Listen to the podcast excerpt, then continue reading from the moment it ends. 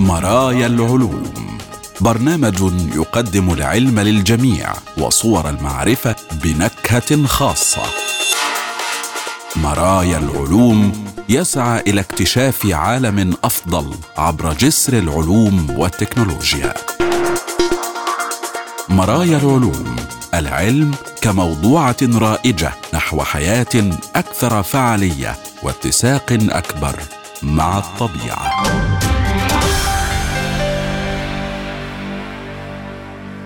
أهلا بكم مستمعينا الكرام وحلقة جديدة من برنامج مرايا العلوم حيث العلوم والحياة وصور المعرفة وتردداتها بلا حدود والسعي نحو غد أفضل يتسع للجميع ويفتح ذراعيه لعقول السلام. معكم أحمد أحمد. في هذه الحلقة حالات المادة بين التعريف والتغيير والغاز القديم والاكتشافات الجديدة.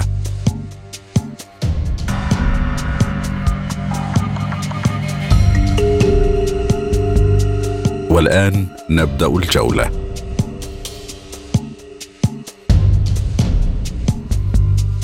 لماذا لا نتذكر أننا كنا يوما اطفالا؟ يطلق على عدم القدرة على تذكر السنوات القليلة الأولى من حياتنا اسم فقدان الذاكرة الطفلي.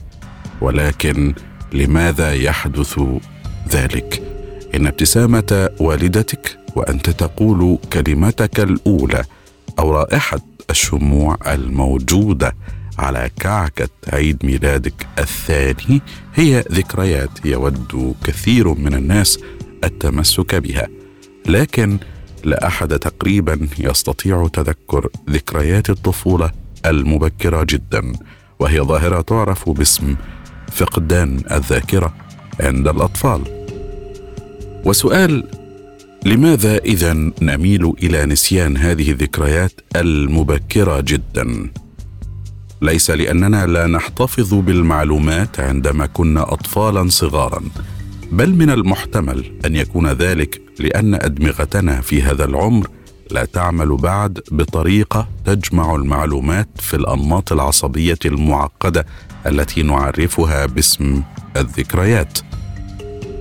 يتذكر الأطفال الصغار الحقائق في تلك اللحظة مثل هوية والديهم أو أنه يجب على الشخص أن يقول من فضلك قبل أن تعطيك أمك الحلوى.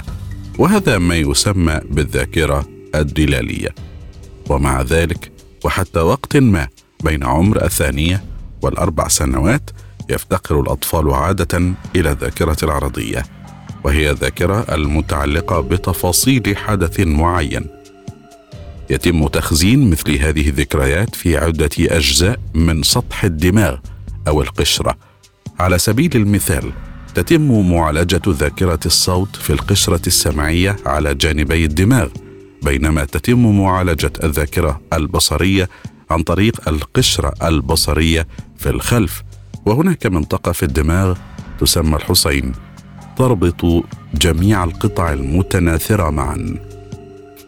تقول باتريشا باور أستاذة علم النفس في جامعة اموري إذا كنت تفكر في قشرتك الدماغية وكأنها فراش زهور فهناك زهور في جميع أنحاء الجزء العلوي من رأسك. إن الحصين الموجود بشكل أنيق للغاية في منتصف دماغك هو المسؤول عن جمع كل هذه الأشياء معا وربطها في باقة. الذاكرة هي باقة الزهور وهي النمط العصبي للروابط بين أجزاء الدماغ التي يتم تخزين الذاكرة فيها. أيضا قد يفشل الأطفال في تسجيل حلقات معينة حتى الفئة العمرية من سنتين إلى أربع سنوات لأن ذلك هو الوقت الذي يبدأ فيه الحصين في ربط أجزاء من المعلومات سويا. كما تقول نورا نيوكومب أستاذة علم النفس بجامعة تمبل فلادلفيا. وتقول أيضا إنه بالنسبة للأطفال الأصغر من هذه الفئة العمرية قد تكون الذاكرة العرضية معقدة بلا داع في الوقت الذي يتعلم فيه الطفل كيف يعمل العالم. وتقول نيوكومب أيضا أعتقد أن الهدف الأساسي في العامين الأولين هو اكتساب المعرفة الدلالية. ومن وجهة النظر هذه قد تكون الذاكرة العرضية في الواقع مصدر إلهاء. ومع ذلك تشير نظرية أخرى إلى أننا نقوم بالفعل بتخزين هذه الذكريات المبكرة عندما كنا أطفالا ولكننا نواجه صعوبة في تذكرها عندما نصبح بالغين. على سبيل المثال وجدت دراسة أجريت هذه السنة ونشرت في مجلة Science Advances أن ذكريات الطفولة المنسية يمكن استعادتها في الفئران البالغة عن طريق تحفيز المسارات العصبية ذات الصلة بذكريات معينة باستخدام الضوء. شرع مؤلف الدراسة أولا في استكشاف العوامل التنموية التي يمكن أن تؤثر على فقدان الذاكرة لدى الأطفال ووجدوا أن الفئران التي لديها خصائص اضطراب طيف التوحد المرتبط بحالة النمو العصبي ASD كانت قادرة على تذكر ذكريات من أيام صغارها هناك أسباب عديدة للتوحد ولكن تم ربطه سابقا بفرط نشاط الجهاز المناعي للأم أثناء الحمل. لذلك من أجل إنتاج فئران مصابة باضطراب طيف التوحد قام الباحثون بتحفيز الجهاز المناعي لدى إناث الفئران أثناء الحمل. ساعد هذا التنشيط المناعي في منع فقدان الذكريات المبكرة لدى هؤلاء. من النسل عبر التأثير على حجم ومرونة خلايا الذاكرة المتخصصة في أدمغتهم. عندما تم تحفيز هذه الخلايا بصريا في الفئران البالغة غير المصابة بالتوحد أصبح من الممكن استعادة الذكريات المنسية. تشير هذه النتائج الجديدة إلى أن تنشيط المناعة أثناء الحمل يؤدي إلى حالة دماغية متغيرة تغير مفاتيح النسيان الفطريه لدينا. ولكن القابله للعكس والتي تحدد ما إذا كان نسيان ذكريات الرضع سيحدث أم لا. يقول توماس راين المؤلف المشارك في الدراسة إنه على الرغم من أن البحث قد تم إجراؤه على الفئران ولم تتم دراسته بعد على البشر إلا أنه يحمل آثارا مهمة لتعزيز فهمنا للذاكرة والنسيان عبر نمو الطفل. فضلا عن المرونة الإدراكية الشاملة في سياق مرض التوحد.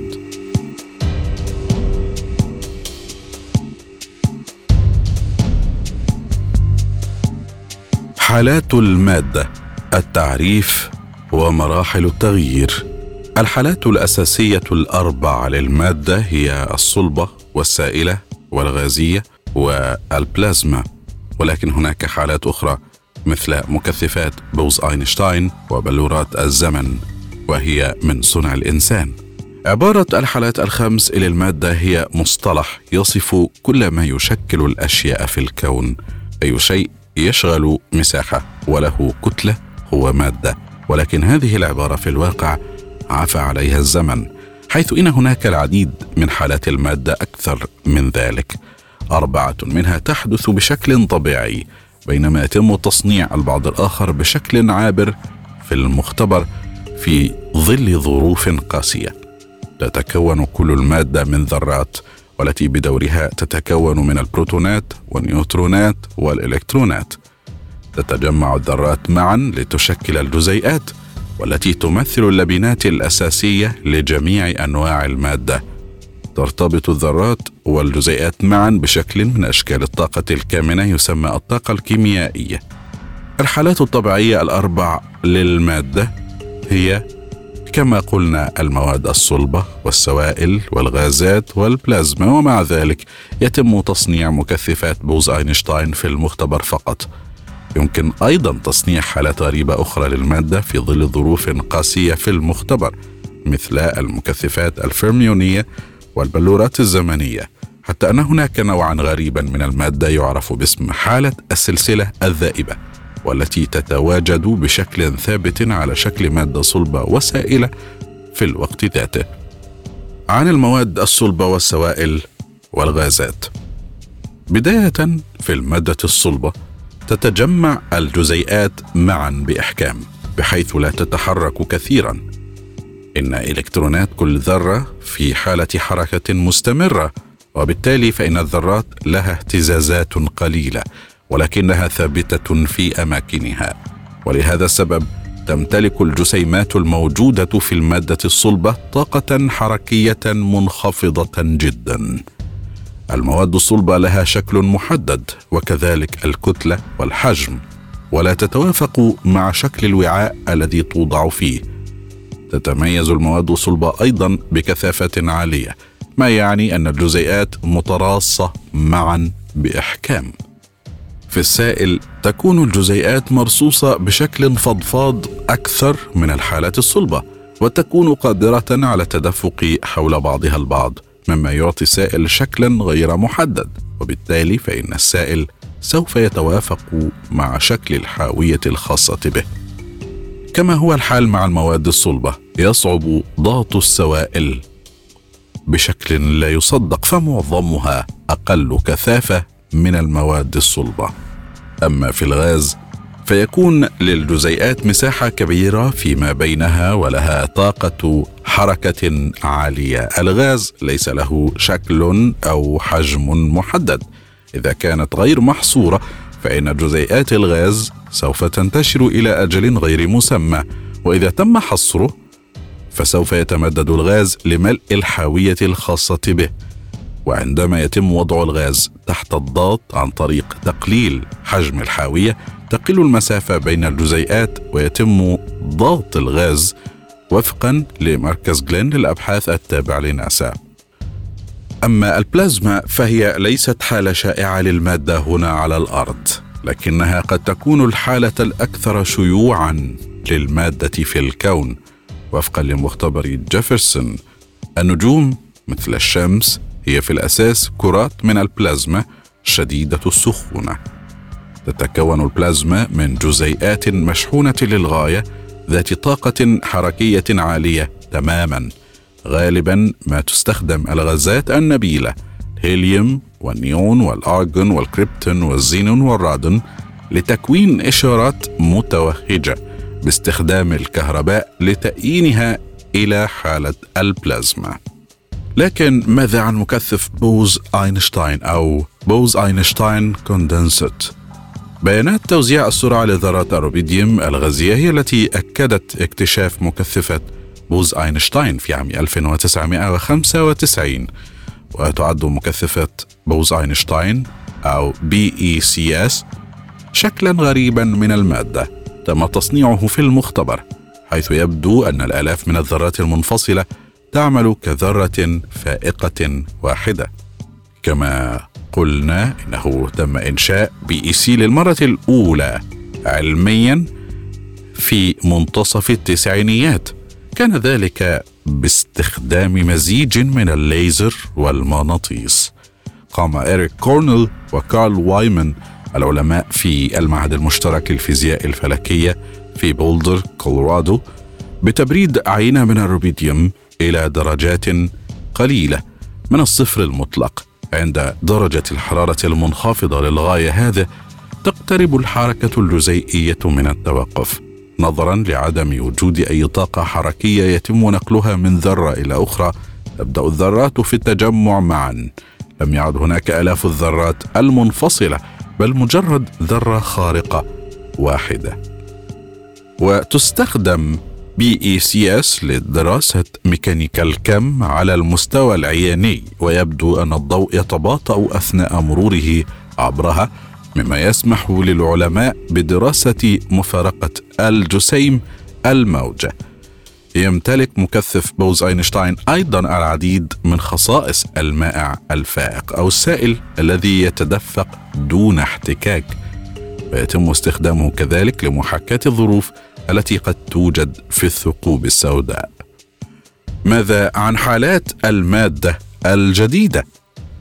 تم إنشاء العديد من حالات المادة الأخرى الجديدة في ظل ظروف قاسية أو حتى صفها بالغريبة. على سبيل المثال في مايو أيار من عام 2023 أنشأ العلماء عازلا مترابطا بوزونيا وحالة بلورية متماثلة ذات شحنة محايدة. قبلها بعامين قام العلماء بضخ الماء إلى ضغوط عالية جدا وتفجيره بالليزر لإنشاء جليد فائق السرعة أو شكل جديد غريب من H2O يشبه شبكة الأكسجين الصلبة الموجودة في محيط من ذرات الهيدروجين العائمة لتتحول إلى H20 في نفس العام كشفت الأبحاث المنشورة في المجلات المهمة أنه أثناء التحول بين الحالة السائلة والصلبة يصبح الزجاج حالة جديدة من المادة يشار إليها بالزجاج السائل. وعلى المستوى المجهري يقع الزجاج السائل في مكان ما بين مادة صلبة ومادة تشبه الهلام. تسمى الغروانية وهي خليط من الجزيئات التي يزيد حجمها على ذرة واحدة أو جزيء واحد. عندما تتحول مادة من سائل إلى مادة صلبة يتم ترتيب الجزيئات في بنية بلورية. بالنسبة للزجاج لا يحدث هذا ويتم تجميد الجزيئات في مكانها قبل حدوث التبلور. ومع ذلك فإن الجسيمات الموجودة في الزجاج السائل أكثر مرونة من الزجاج الصلب لكنها لا تستطيع الدوران. وفقا للباحثين توفر هذه التجارب نوعا من الأدلة على التفاعل بين التقلبات الحرجة والتوقف الزجاجي الذي كان المجتمع العلمي يبحث عنه لبعض الوقت. البلورات الزمنية هي شكل آخر من أشكال المادة. تم اقتراحها للمرة الأولى في عام 2012 من قبل الفيزيائي الحائز على جائزة نوبل فرانك ويلتشيك يتم تصنيع بلورات الزمن في المختبر ولديها القدرة على التنقل بين حالتين من الطاقة دون فقدان الطاقة على الإطلاق ولأنها لا تصل إلى التوازن أو حالة الاستقرار فهي قادرة على مراوغة القانون الثاني للديناميكا الحرارية الذي ينص على أن الفوضى أو الانتروبيا للنظام المغلق في ازدياد دائما. وبالفعل تم إنشاء بلورات زمنية في المختبر عام 2017 وفي عام 2021 أعلنت شركة جوجل أنها صنعت بلورة زمنية في حاسوب كمي. أن البلورة استمرت لمدة 100 ثانية قبل أن تتفكك الحالة سريعة الزوال. المكثفات الفيرميونية هي نوع آخر من المواد المصنعة في المختبر. تم إنشاء المكثفات الفيرميونية وهي مرحلة شقيقة لمكثفات بوز أينشتاين. المكثفات الفيرميونية هذه أقيمت للمرة الأولى أو خلقت وأنشئت في عام 2000 وأربعة المكثفات الفيرميونية هي سوائل فائقة ما يعني أنها يمكن أن تتدفق وبدون لزوجة على عكس مكثفات بوز أينشتاين فهي تتكون من الفيرميونات وهو نوع من المادة يتضمن البروتونات والنيوترونات والإلكترونات ذات الأعداد الذرية الفردية. عادة ما تحب الفيرميونات أن تكون بمفردها ولكن لإنشاء مرحلة المادة هذه يتعين على العلماء دفعها أو إقناعها بالاقتران والبعد عن الحالة المفردة. للقيام بذلك جعل العلماء الأمر باردا جدا في أول تجربة لإثبات هذه المرحلة الغريبة الموصوفة علميا قام الباحثون بتبريد سحابة مكونة من نصف مليون ذره بوتاسيوم 40 إلى أقل من جزء من المليون من الدرجة فوق المطلقة صفر. ثم طبق عليها مجال مغناطيسي أدى هذا إلى إجبار ذرات البوتاسيوم على الاقتران وترك الحالة الفردية ما أدى إلى خلق حالة مشابهة للموصلية الفائقة التي تحدث في أزواج الإلكترونات. يظهر هنا تساؤل حول كيفية تغير حالات المادة. تؤدي إضافة أو إزالة الطاقة من المادة إلى حدوث تغير فيزيائي مع انتقال المادة من حالة إلى أخرى. على سبيل المثال إضافة الطاقة الحرارية أي الحرارة إلى الماء السائل يؤدي إلى تحوله إلى بخار أو غاز. وإزالة الطاقة من الماء السائل يؤدي إلى تحوله إلى جليد وهو مادة صلبة يمكن أيضا أن تكون التغيرات المادية أو الجسدية ناجمة عن الحركة والضغط. مثلا عندما يتم تطبيق الحرارة على مادة صلبة تبدأ جزيئاتها في الاهتزاز بشكل أسرع وتتحرك بعيدا عن بعضها البعض. عندما تصل المادة إلى مزيج معين من درجة الحرارة والضغط وهي نقطة انصهارها ستبدأ المادة الصلبة في الذوبان والتحول إلى سائل. عندما تكون حالتان من المادة مثل الصلبة والسائلة في درجة حرارة وضغط متوازنين فإن الحرارة الإضافية المضافة إلى نظام لن تتسبب في زيادة درجة الحرارة الإجمالية للمادة حتى تصل العينة بأكملها إلى نفس الحالة الفيزيائية. على سبيل المثال عندما تضع الثلج في كوب من الماء وتتركه خارجا في درجة حرارة الغرفة فإن الثلج والماء سيصلان في النهاية إلى نفس درجة الحرارة. وعندما يذوب الجليد بسبب الحرارة القادمة من الماء سيبقى عند درجة حرارة تصل إلى 32 درجة. فرنهايت زيرو درجة مئوية حتى يذوب مكعب الثلج بالكامل قبل الاستمرار في التسخين. وعند إزالة الحرارة من السائل تتباطأ جزيئاتها وتبدأ في الاستقرار في مكان واحد داخل المادة عندما تصل المادة إلى درجة حرارة باردة بدرجة كافية عند ضغط معين. نقطة التجمد يصبح السائل صلبا.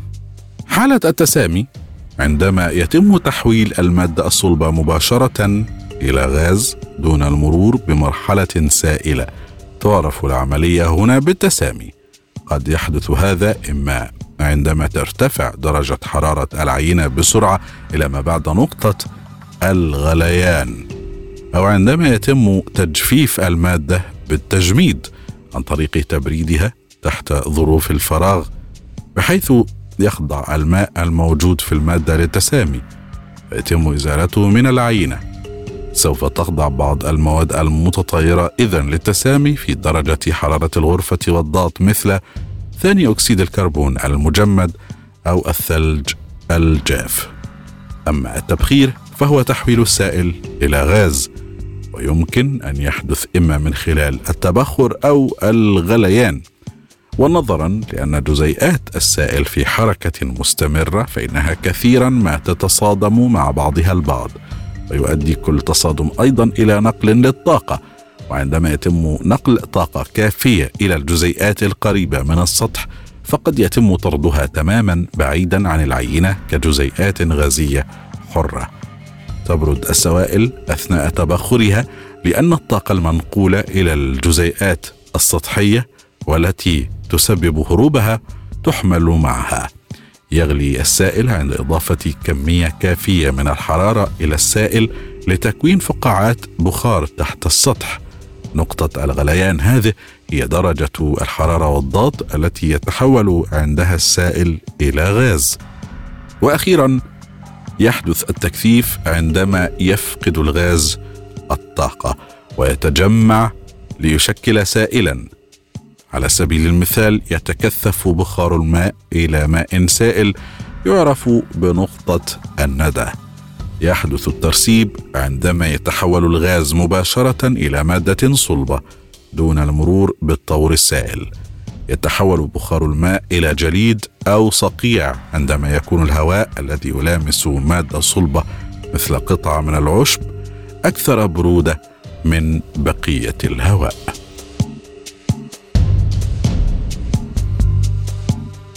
هل تمتص الثقوب السوداء المادة حقا؟ يمكن للثقوب السوداء أن تبتلع المادة وتنمو عن طريق تراكم الغاز والغبار وحتى النجوم العرضية. ولكن هل هم الوحوش؟ ذوات الفم الفارغ التي يتم تقديمها في كثير من الأحيان للمتابعين. بالطبع سنرى. على الرغم من نظامها الغذائي الأساسي إن شئت والذي يتكون من الغاز والغبار فإن الثقوب السوداء ستلتهم وستستهلك أي شيء يقترب منها كثيرا مما يعني أن الأقمار والكواكب وحتى النجوم موجودة في القائمة الكونية. ولكن هل يعني هذا أن الثقوب السوداء تمتص كل ما حولها بشراهة مثل المكانس الكهربائية الكونية مثلا كما نتصور في العادة. الجواب هو لا. لكي تتغذى وتنمو تحتاج الثقوب السوداء في الواقع إلى القليل من الحظ وقرص كبير ومشرق من المادة حولها. في كثير من الأحيان نعتقد أن الثقوب السوداء تمتص المادة مثل المكنسة الكهربائية ولكن هذه ليست طريقة رائعة للتفكير. في الثقوب السوداء يقول دون ريغن زميل أبحاث في جامعة ماينث متخصص في الثقوب السوداء.